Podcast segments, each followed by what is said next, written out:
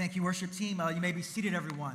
If you need a Bible, raise your hand. Uh, if you have one, go with me to the book of Daniel, chapter 6.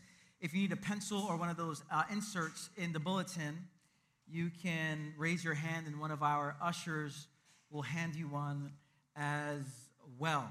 Uh, we are in a series looking at a rule of life. Thank you. We're looking at a rule of life, and uh, we've talked that the rule of life is a structure or rhythm for our lives that helps us uh, pay attention to God in everything we do. And so at the core, a rule of life is a what we've been saying, a prayer document, a discernment document to help us remain grounded in God.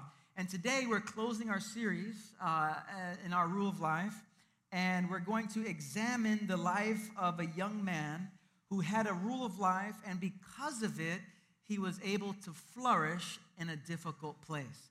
And so, if your workplace is a difficult place, if your home is a difficult place, this rule of life we're going to talk about today will help us flourish in those moments. Isaiah, uh, Daniel chapter 6, beginning in verse number 7. Hear the word of the Lord.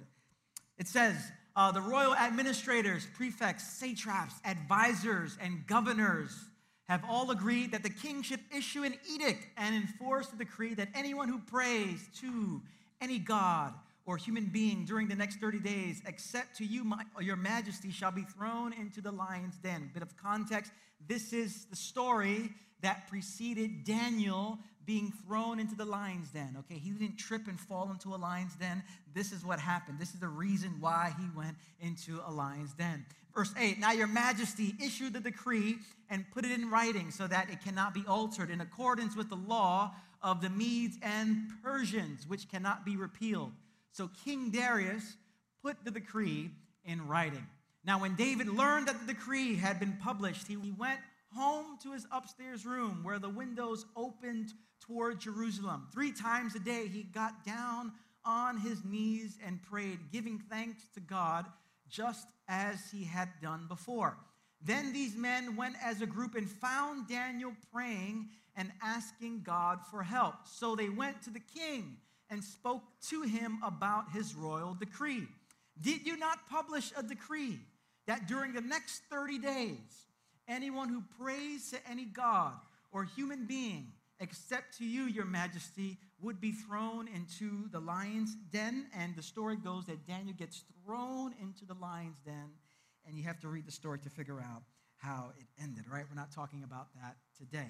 But we're going to focus here on, on that thing in yellow, that verse in yellow. Three times a day, he got down on his knees and prayed, giving thanks to his God, just as he had done before. Let's pray together.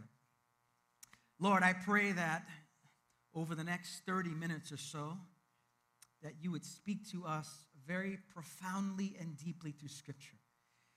And Lord, may we be grounded in you and flourish even in a hostile environment.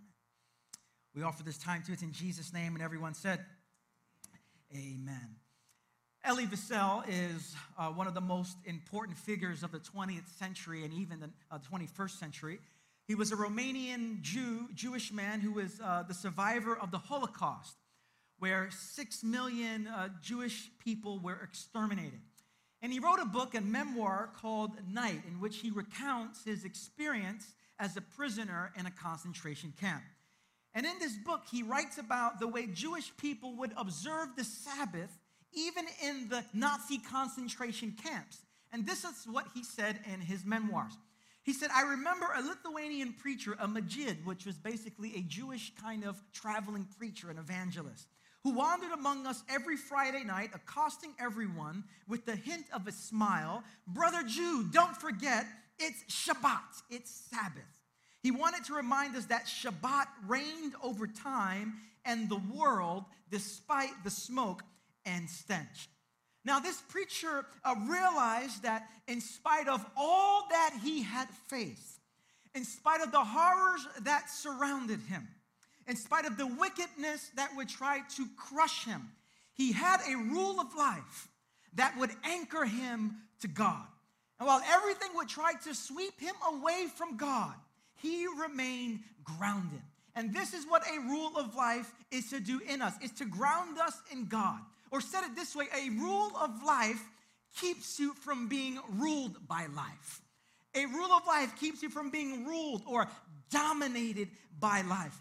And so, a rule of life at its core is about ordering your life in such a way that when disorder comes your way, you remain grounded in God.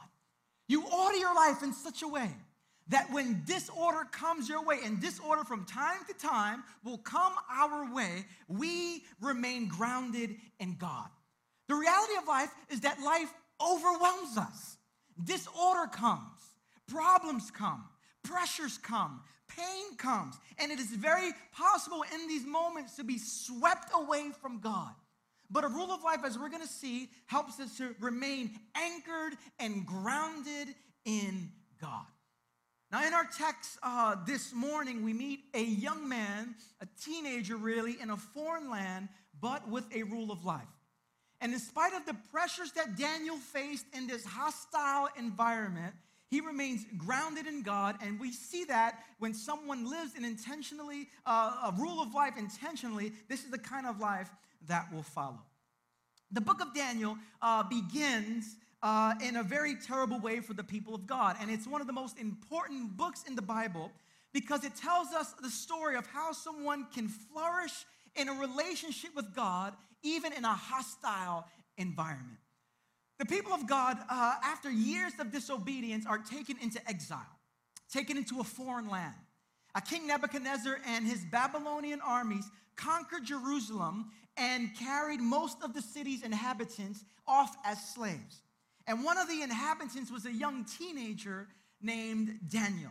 Daniel is, is taken away, immediately cut off from family, from his teachers, from his friends. I imagine Daniel coming out of school one afternoon. He's about to get into the school bus, and before he can get into the school bus, a Babylonian army just abducts him and takes him into a foreign land.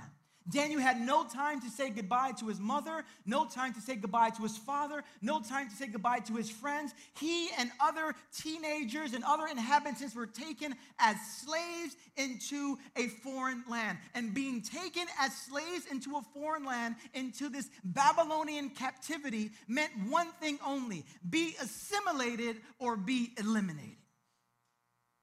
If you were taken into captivity in this way, it was, you are assimilated into our culture or you will be eliminated. And so Babylon, uh, in order to maintain its power, went after some of the most gifted teenagers of Israel and assimilated them at a very early age. And so Daniel was brought into uh, the Babylonian court of the king and sent to the best university in the Babylonian land. He learned a completely foreign and pagan way of living in the world. They taught him mathematics and medicine and religion and literature. He learned myths and astrology and, and uh, sorcery and magic, all the things that were banned in Israel. Basically, be assimilated or be eliminated. Pagan priests and counselors would educate him and others like Daniel in their wisdom in their religion. And Babylon had, had one goal, and it was to eliminate any distinctiveness of, of, of, that Daniel had being a follower of God, a follower of Yahweh, and absorbing him into the values of their culture. Now, as I read uh, Daniel again this past week, in the past couple of weeks, it reminded me of a great novel that I just finished called All the Light We Cannot See all the light we cannot see. In 2015, it won the Pulitzer Prize. And this story, part of the story, a main part of the story, uh, tells uh, uh, the story about a young, a brilliant teenager named Werner. And Werner is a German young man, and he is recruited uh, to be in Hitler's youth army. And he was a boy who loved the radios and mechanically uh, fixing things. And someone heard that he had this, uh, this ingenuity, this intelligence, and he was recruited because of his intelligence. And he, was, and he was made to go into Hitler's youth army. And as I read the book, a fascinating book, that, uh, a great book to read, uh, I started to do research on Hitler's youth army after I finished the book. And as I read the book, I, I, I kind of thought this is basically what Hitler's rule of life for his uh, uh, youth army would look like. And basically, it looks something like this. At the center of it would be love for the Fuhrer, love for Hitler. This is what all the teenagers would be absorbed into. In the area of prayer, pray for Hitler. In the area of rest, no one rests. In the area of relationship, hate any race other than your own. In the area of work or mission, train hard militarily to defend the nation. And so, in short, this is every young teenager, when they got into this army, basically they were given a rule of life order your way this way. And so they taught you, they brainwashed them. This is how you should think. This is who you should hate. This is what you should buy. This is who you should hang out with. And this is exactly what Daniel faced. He wasn't in Hitler's uh, youth army, he was in Nebuchadnezzar's youth army. Now, as I thought about this passage and thought about our lives in Queens, New York City, I thought that we've never been in this kind of youth army, but the spirit of this Babylon is very much alive in our culture. As I mentioned, the, the, the spirit of Babylon could be summarized very simply this Babylon's goal is to pull you away from God. That's Babylon's goal. Cut you off from God, pull you away from Jesus, absorb you into the values of its culture. And while there might not be a Babylonian army, surely there is a spirit that permeates our world. The Apostle Paul in Ephesians called it principalities and powers. Jesus calls it the world or the world system. There's a, a spirit in this world that you and I know, uh, know of that wants to pull you away from Jesus, sweep you away from being grounded in God, assimilate you into the values of its world. Babylonian values. At the core of Babylon's strategy is to strip your identity in God. When Daniel, in Daniel 1, when he gets to Babylon, the first thing they do is they change his name. Basically saying, We're giving you a new identity. And in modern day Babylon in 2016, it all this Babylonian value flows out of where do you identify yourself and how do you identify yourself. In our modern day Babylon, identity flows number one by what you possess. What you possess becomes the, the way that we identify ourselves as people.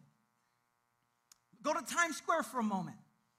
Our world is, wants to absorb us into its culture, absorb us into its values.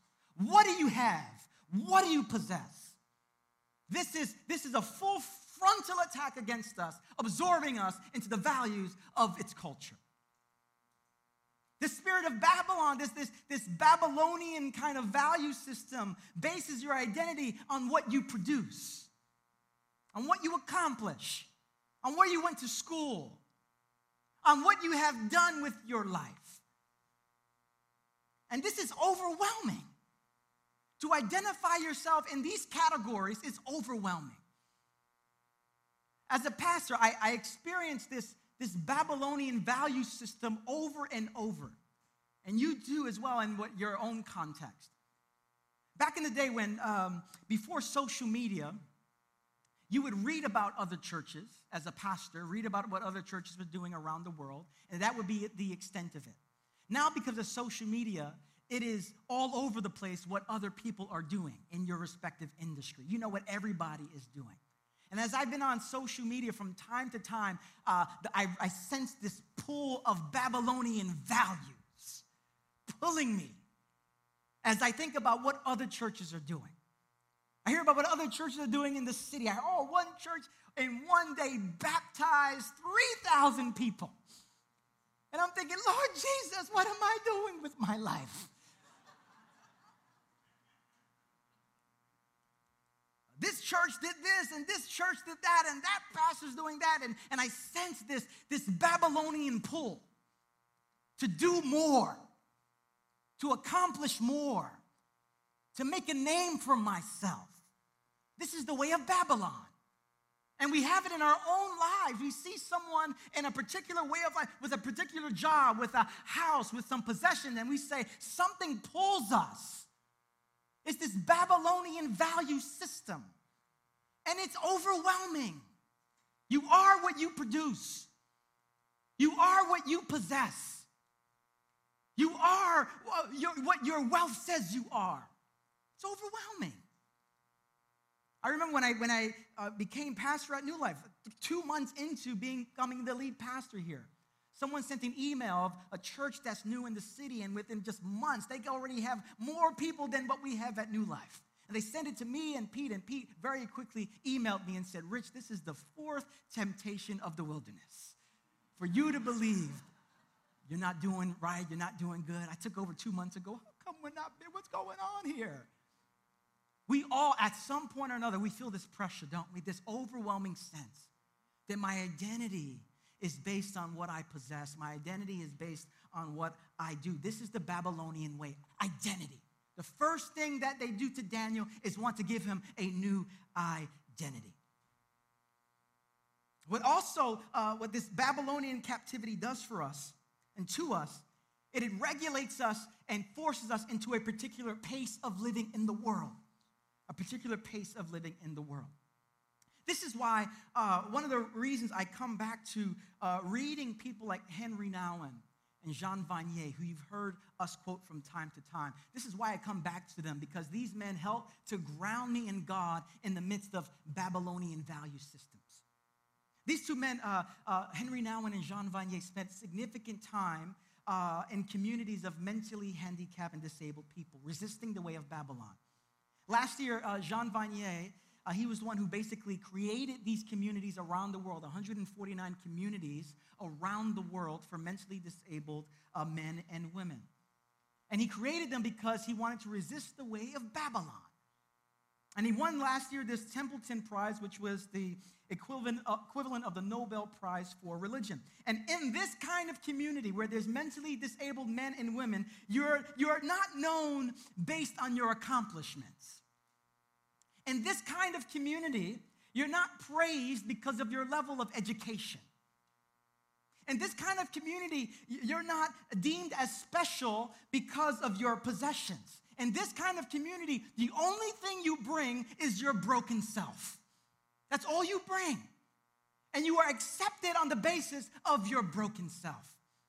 And this is why now, and when he writes, he spent years in Notre Dame and in Harvard and in Yale, and finally understood this is what community is to be like, where the only thing we are to bring towards one another, especially as the people of God, is our broken self.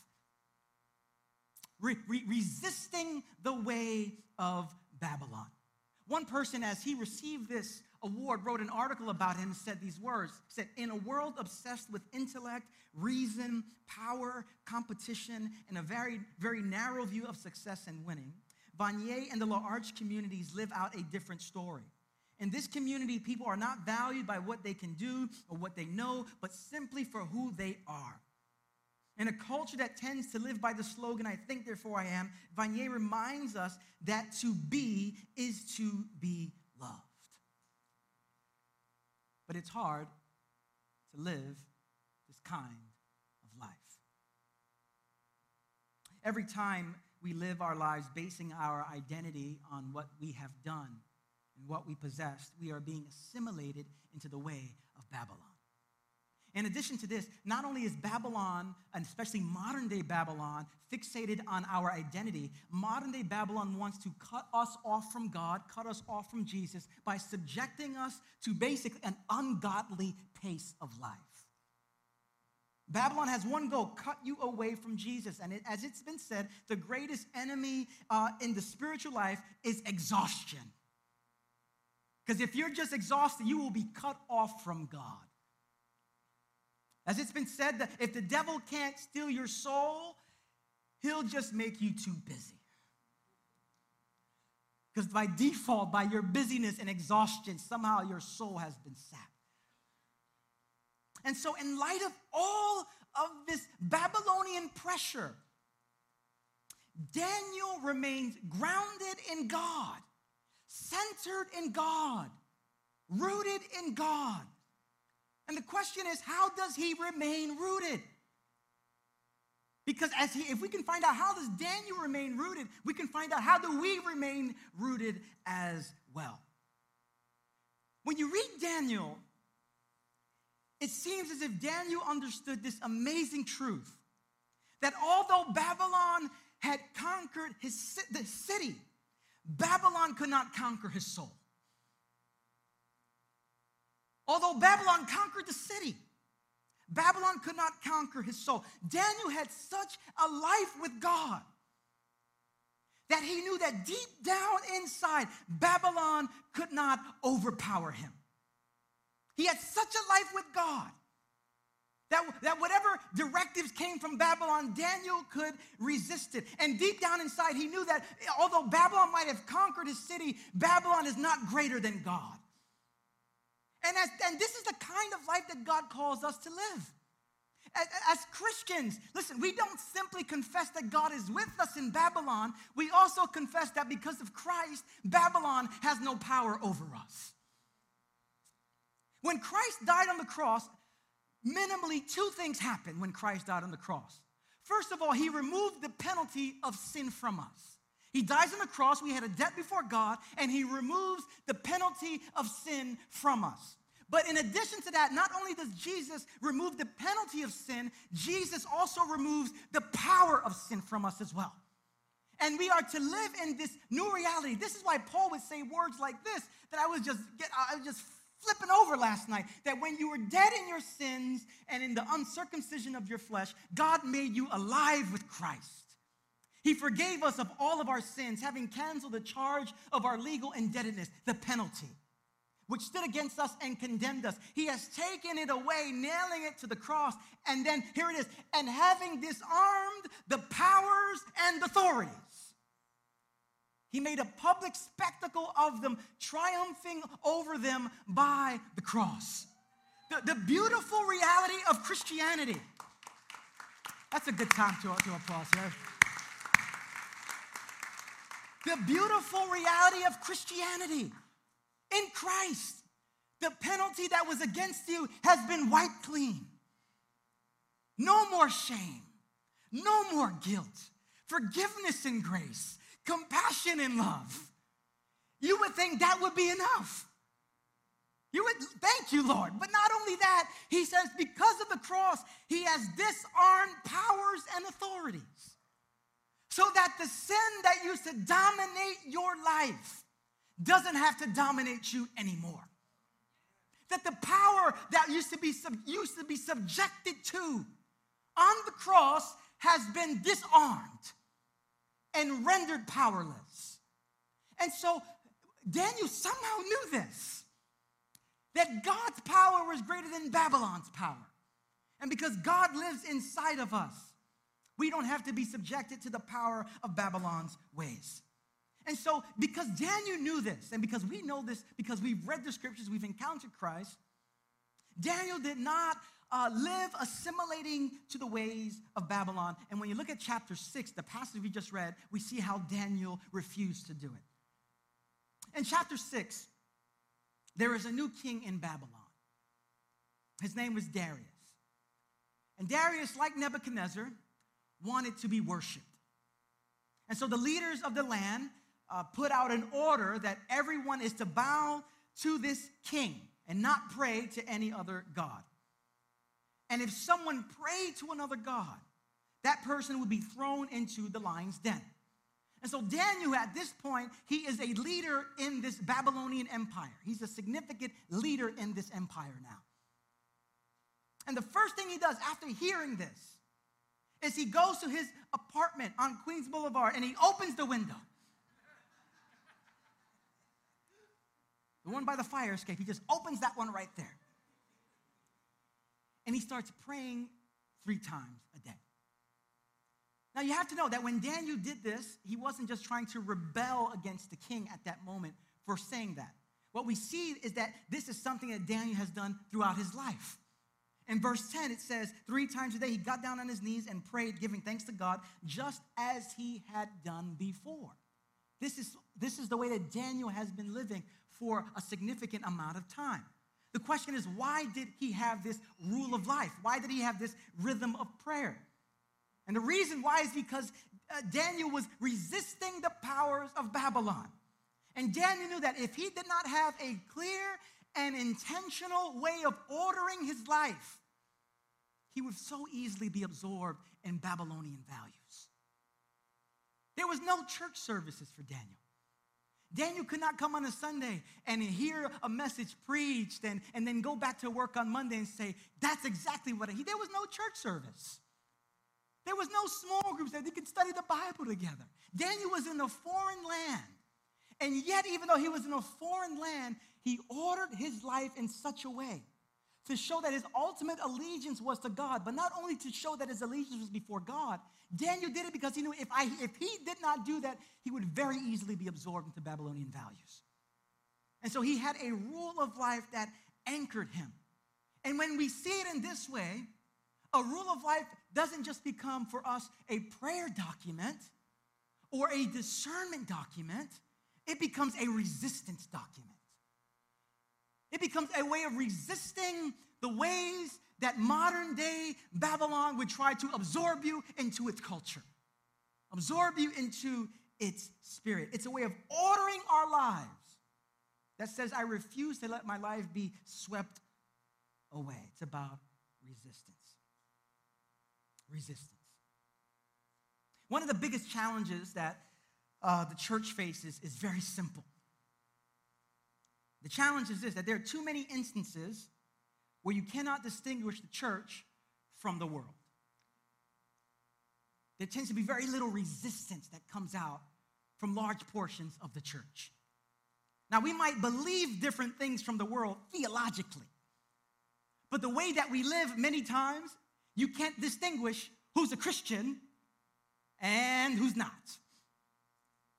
The church tends to be as violent as the world, doing it many times in Jesus' name. We deal with conflict very in a very similar way than the world deals with conflict. We just use religious language to dress it up. As it's been said, uh, Christians don't gossip. We just share prayer requests.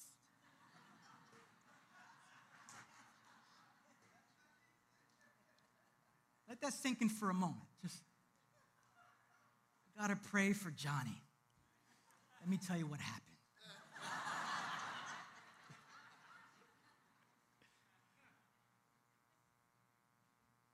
and Susie, too. Oh, uh, did you hear what happened? Ah, oh, let me break it down and then we'll pray. we spent 25 minutes talking about Johnny and Susie, and then we prayed for like for two minutes for them. You know, just like we manage our money much like the world. The integration of sexuality and spirituality looks very much like the world. And Jesus says we are to be in the world, but not be of the world. And so, this rule of life really is a resistance document that anchors us, grounds us when the spirit of Babylon in our culture, in our city, would try to sweep us away from God. And so, this is what I want. Daniel had a rule of life. And what I want to do is, I want to show you my rule of life. And really, the, the invitation is that this week, uh, if you have not done so already, that you would take time to be with God and to, and to form what a rule of life looks like for you to keep you grounded in God. It's an intentional way of being in the world, an intentional way of ordering, you're ordering your life so that when disorder comes, you remain grounded in God. It keeps you, a rule of life keeps you from being ruled by life. This is all that what we're talking about. And the reality is you're going to be pulled away from time to time. Every day from time to time you might be pulled away. But this rule of life when it becomes more than just something on a page, when it becomes something that's embodied in you, grounds you in God. And so on the screen in a moment, you're going to see uh, the four areas prayer, rest, relationships, and work. And you're going to see uh, some of the font in yellow. And when, I, when you see font in yellow, that's basically uh, my invitation to you is that this would, this would be part of all of our rule of lives. All of us in this room That we're not just doing this on an individual basis. That at New Life Fellowship, we're saying, yes, this is the kind of life that we're going to have to be grounded in God. But then you're going to see some text written in, in white. And every person, you are uniquely created by God. Uniquely, there are certain things that give you life and connect you to God that might not connect somebody else to God. And so you want to be paying attention to that and you want to add that to your rule of life as well. The rule of life, as we've been talking about, it centers around the love of God, giving, get, receiving and giving the love of God. And so it's important that before we do this, that we know that you living out your rule of life doesn't secure for you the love of God. You've already received the love of God in Christ. The rule of life is a way of, of expressing the love that you've already received in Christ. And so, in the first area in prayer, my prayer is that this would be part of our rule of life. That we would have daily offices, which basically means it's our language at New Life to say that we're having a rhythm of prayer every day, praying two to three times a day. And we've talked at length at, about how um, unrealistic it is to believe that you praying one time a day will ground you in God. We talked about it. That you pray in the morning with your cup of coffee, filled with God.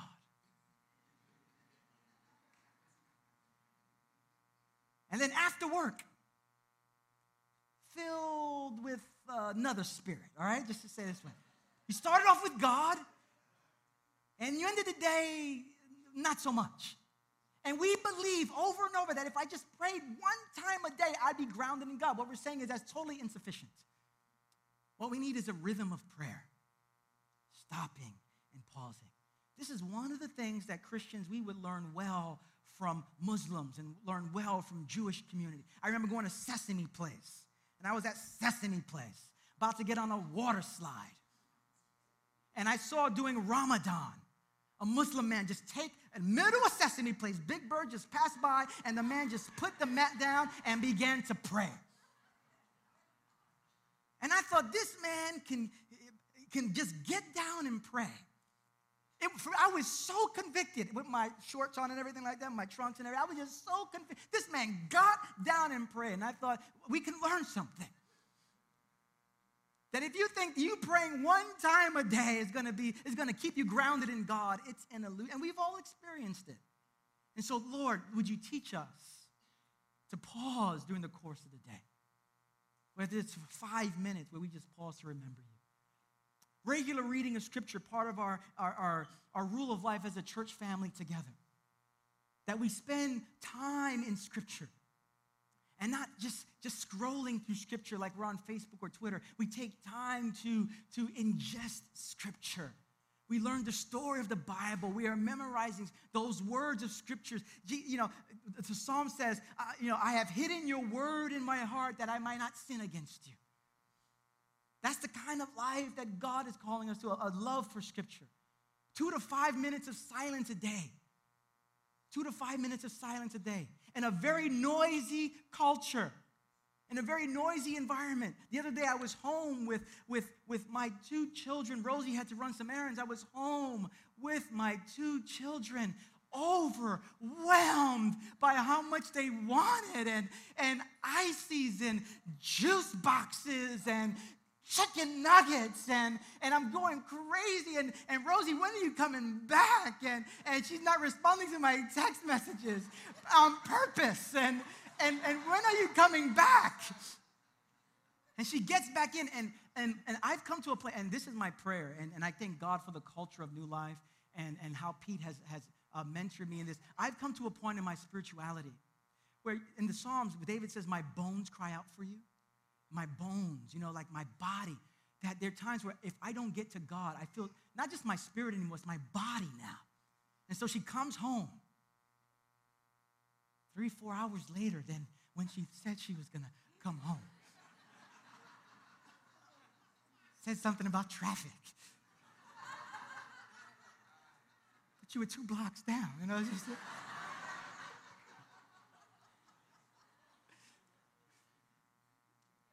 And she gets home, and, and I don't want to go to my lobby in the apartment complex, and people want to talk to me.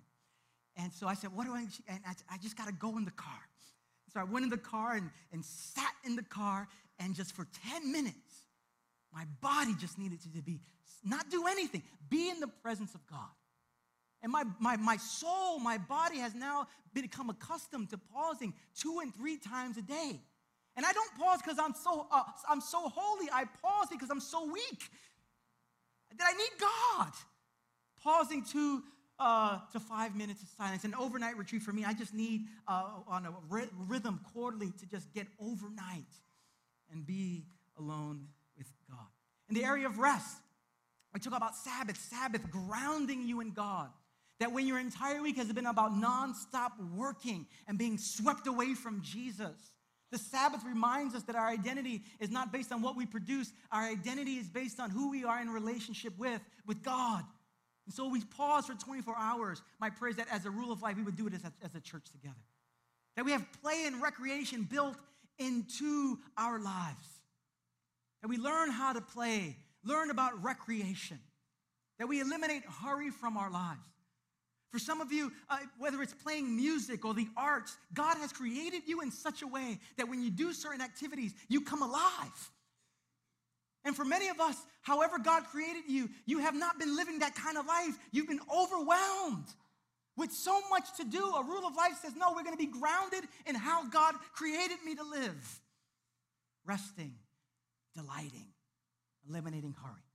For us, you know, be, be, being proactive with vacations has become like a delight for us now. Thinking six, seven, eight months before we even go on vacation as a family has really done a lot for our lives with God and our lives with each other. Relationships. In the area of relationships, this is what we see in yellow, is really what we're called to be together as the, as the family of God at New Life Fellowship. That we learn about emotionally healthy skills. We learn how to listen deeply to one another.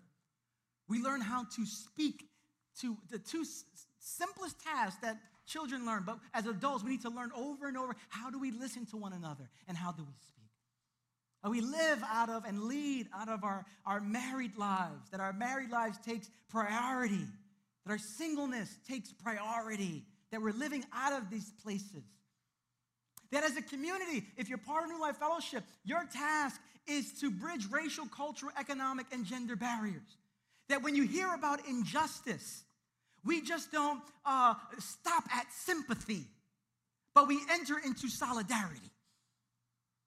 We just don't send the card. We enter into the, the struggle racially, culturally, economically. That to be part of New Life Fellowship, this is, this is part of our rule of life. For me, I put that in terms of relationships, one of the things, and this is not an exhaustive list, I, every year I want to train preachers and equip preachers in relationships and, and, and disciple uh, emerging leaders in our church family, our rule of life. And then finally, here, in our work or in our mission, that together as a church family, we, we cultivate generosity together. That as part of your rule of life, you're thinking through your money, you're thinking through generosity, you're thinking about tithing 10%, offering a portion to God. We're remembering the poor as the people of God here, as Red preached about last week. That whether it's through volunteering or, or whether it's through getting involved in activities that, uh, that to, to, to come against the oppression of the poor, and marginalized. That's part of our rule of life. We point people to Jesus as part of our rule of life. That we are looking in a, on week to week basis. God has already deposited seeds of His grace in people's lives around us. And our job is essentially harvest what God has already deposited in people, pointing people to Jesus.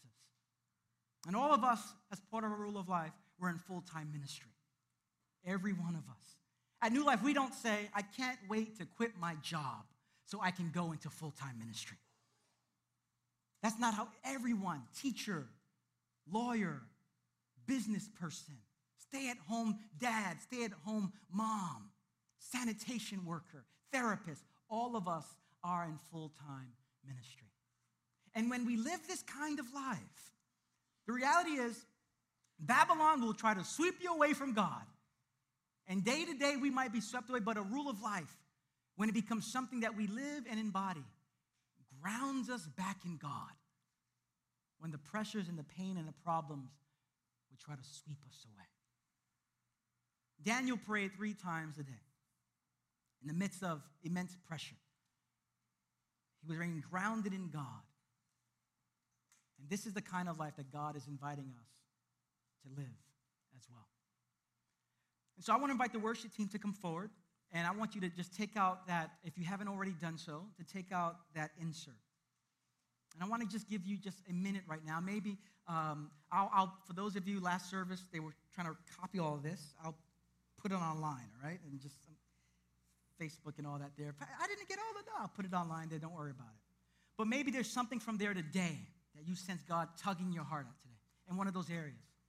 And maybe you just want to write it down and later in this week, take time with God to think through how have you uniquely made me? And how do I now, with the rest of our church family, begin to order our lives in this way so that when disorder comes, we remain grounded in God? And so just take a minute. And maybe you want to write something down. Maybe you want to take out your phone and put some notes down. And then we're going to close our time with communion. I want to invite those that are going to be offering communion to come to their respective tables down below here and in the balcony. Let's just take a moment.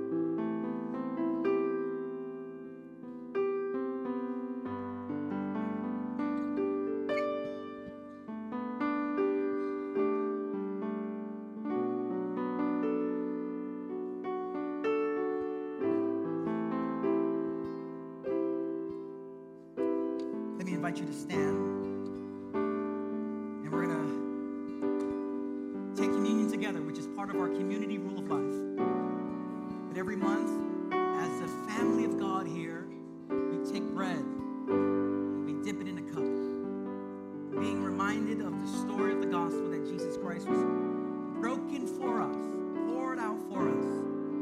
And because of him, we have access to God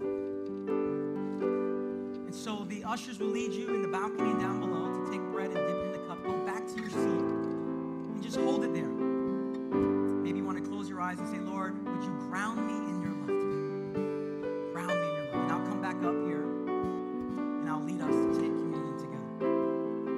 Father, thank you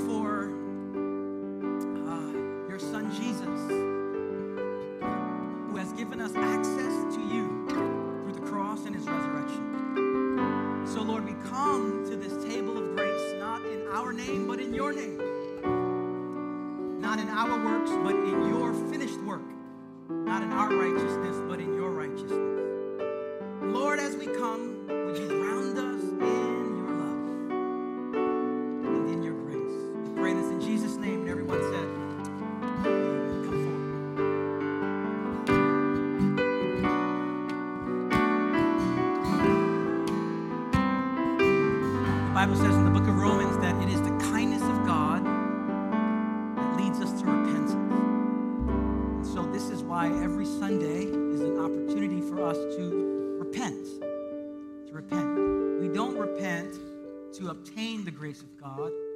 We repent because we've already received the grace of God. It is the kindness of God leads us to repentance. And so I want to just close your eyes for a moment and we'll pray the prayer of confession after we do this. But uh, between you and the risen Jesus, who is alive, sits at the right hand of the Father, just offer up your own, uh, in the silence of your own heart, your own confession and repentance before Him. Lord, you've seen all the ways that I've let myself just go astray. Help me to ground me in yourself, and whatever that looks like. Let's do that for a moment, and then we'll pray this prayer of confession. But let's begin.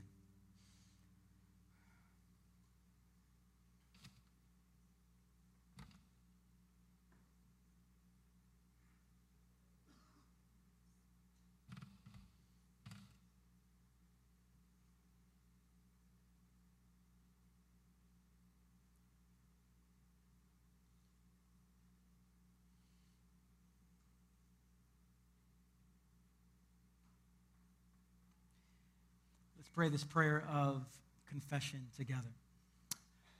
God of all mercy, we confess that we have sinned against you, opposing your will in our lives. We have denied your goodness in each other, in ourselves, and in the world you have created. We repent of the evil that enslaves us, the evil we have done, and the evil done on our behalf. Forgive, restore, and strengthen us through our Savior Jesus Christ, that we may abide in your love and serve only your will. Amen. Let's take together.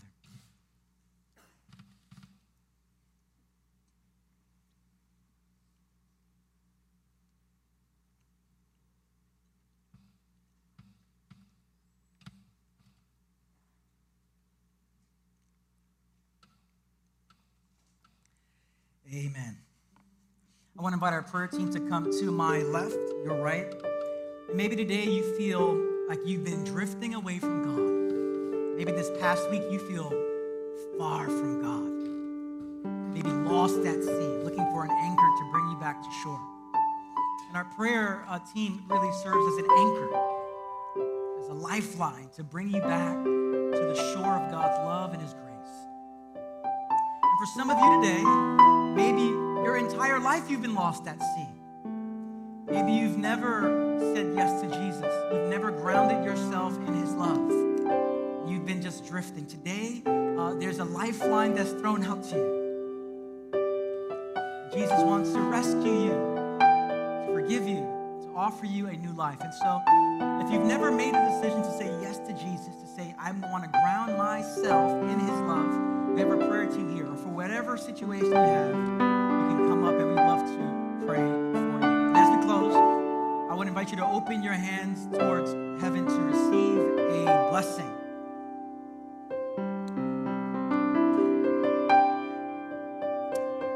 So, with your hands and your hearts in a posture of receiving, brothers and sisters and sons and daughters of the living God, may the Lord bless you and. May